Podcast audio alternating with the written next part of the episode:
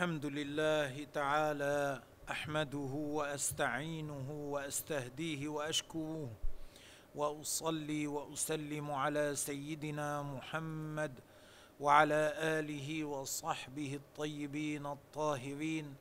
الله أسأل أن يوفقنا لما يحبه ويرضاه وأن يرزقنا النية الصافية. امض بارك الله فيك. الحادي والعشرون. كلامنا الآن إن شاء الله على الحديث الحادي والعشرين من الأربعين النووية. نعم. عن أبي عمرو وقيل أبي عمرة. عمرة تأنيث عمرو. عن أبي عمرو وقيل أبي عمرة. بعضهم قال كنيته أبو عمرو وبعضهم قال كنيته أبو عمرة. نعم. سفيان بن عبد الله رضي الله عنه قال سفيان بن عبد الله الثقفي من بني ثقيف من الطائف آه، رضي الله عنه كان عاملا لسيدنا عمر على الطائف كان واليا على الطائف من قبل سيدنا عمر رضي الله تعالى عنهما. نعم. قال قلت يا رسول الله قل لي في الإسلام قولا ق- قل لي في الإسلام خصني يا رسول الله قل لي خصني بقول لا أسأل عنه بعدك أحدا عن الإسلام عن كمال الإسلام. قل لي في الإسلام. أخبرني يا رسول الله أنا مهتم بأن أعرف بأيش يكون كمال الإسلام. خصني نعم قل لي في الإسلام. قل لي في الإسلام قولا لا أسأل عنه أحدا غيرك. أعطني قل لي عبارة كافية شافية واضحة لا أحتاج أن أسأل عنها بعدك احدا من الناس. أكتفي بها. نعم. قال قل آمنت بالله. قل آمنت بالله معناه مع تصديق القلب أي وبما يلزم من ذلك ويتبعه من الاعتقادات. آمنت بالله أي وبالرسول أي وبكل ما أخبر عنه الرسول عليه الصلاة والسلام. آمنت بالله وبكتابه وبرسله وبملائكته وباليوم الآخر وبالقضاء خيره وشره وبالقضاء والقدر وبالقدر خيره وشره. هذا هذا المقصود. نعم. ثم استقم. إيه، ثم استقم. ثم استقم لأن أغلب الناس هذا ليس ليس لترتيب ليس ليس لبيان أو ليس لا يدل على أن الإيمان أقل رتبة من الاستقامة. لا هذا ليس للترقي من الأدنى إلى الأعلى.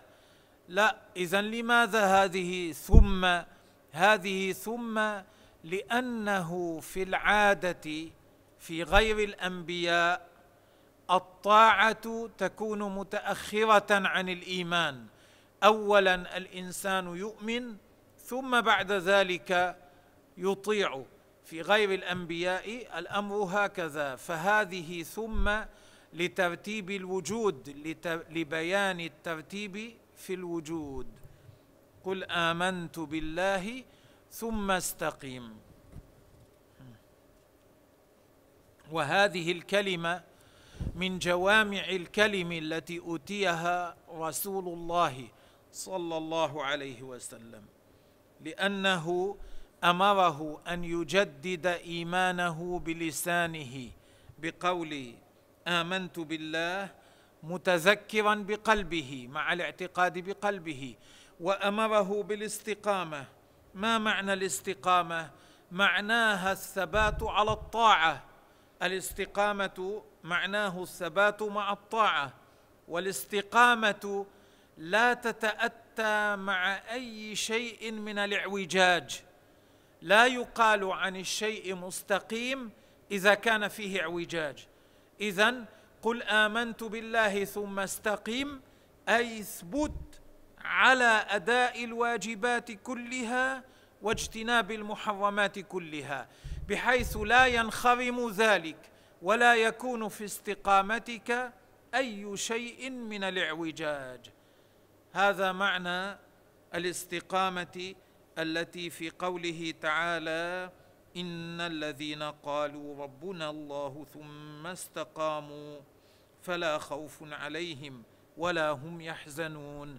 إن الذين قالوا ربنا الله رب ربنا الله ثم استقاموا آمنوا بالله ووحدوه ثم استقاموا على الطاعة استقاموا على الإيمان وعلى الطاعة. لم يقعوا في معصية الله لم يقصروا في أداء الواجبات ولا قصروا في اجتناب المحرمات. هؤلاء لا خوف عليهم من فزع يوم القيامة وأهواله ولا هم يحزنون على ما خلفوا وتركوا وراءهم في الدنيا إذا هم فارقوها. وهذا الذي ذكرناه هو المروي عن ابن عباس وعن عمر بن الخطاب وغيرهما رضوان الله تبارك وتعالى عليهم.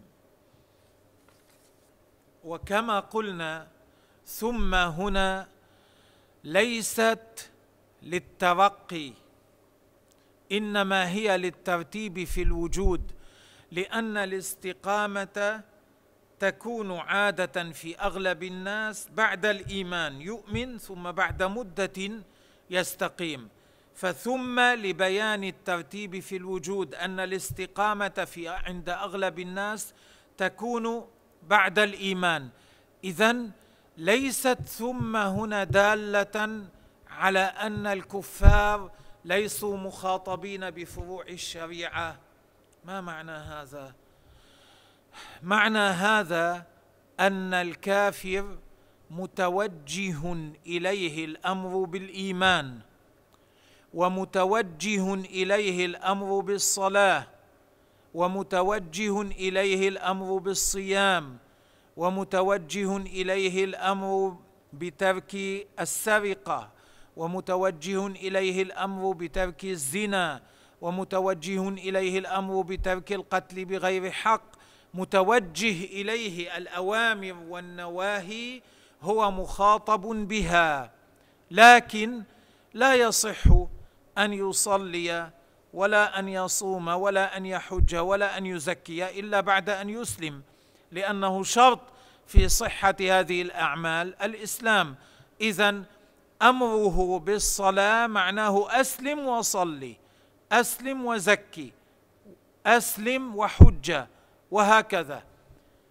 فالكافر تتوجه إليه الأوامر وتتوجه إليه النواهي. طيب إذا كان لا تصح منه الصلاة إلا بعد أن يسلم ما فائدة أي ما ثمرة توجه الأمر إليه؟ فائدة ذلك يعني ثمرة ذلك أنه يعذب في الآخرة على ترك الصلاة كما يعذب على ترك الصيام كما يعذب على ترك الإيمان. كما يعذب على فعل المعاصي كما يعذب على أكل الميتة كما يعذب على شرب الخمر كما يعذب على القتل بغير حق إلى آخره. فهذه فائدتها لأن الله تبارك وتعالى قال ما سلككم في سقر قالوا لم نك من المصلين.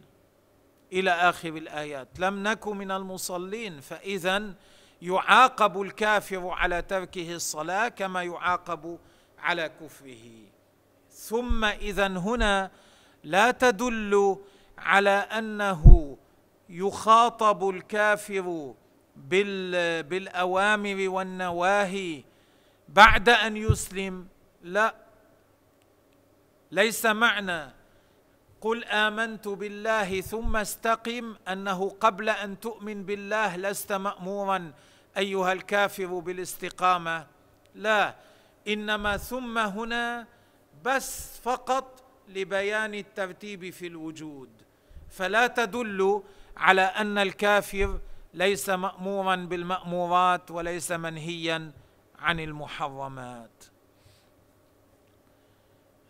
الخلاصة أن من آمن بالله تبارك وتعالى ووفقه الرب سبحانه إلى توحيده وعرف جلال الخالق وشمول علمه عز وجل وتمام قدرته فينبغي عليه أن يدور مع ما أمر به وأرشد إليه كيفما دار إقرارا ورضا وتسليما وطاعة ينبغي عليه أن يلزم كمال المحبة لله أن يبقى على كمال المحبة لله.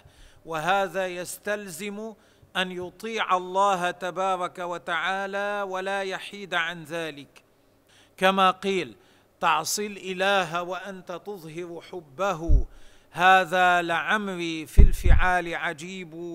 لو كان حبك صادقا لأطعته.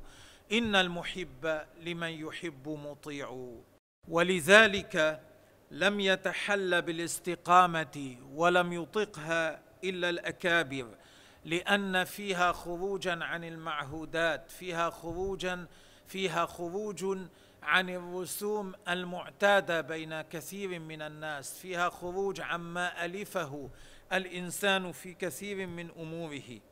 لذلك قال النبي عليه الصلاة والسلام استقيموا ولن تحصوا. يعني أغلب الناس لن يطيقوا أن يستقيموا الاستقامة التامة التي ليس فيها أدنى خلل. استقيموا ولن تحصوا. وجاء في الحديث الآخر يا أيها الناس إنكم لن تطيقوا ولن تفعلوا كل ما أمرتكم به ولكن سددوا وأبشروا. معناه اعملوا جهدكم في أداء الواجبات واجتناب المحرمات.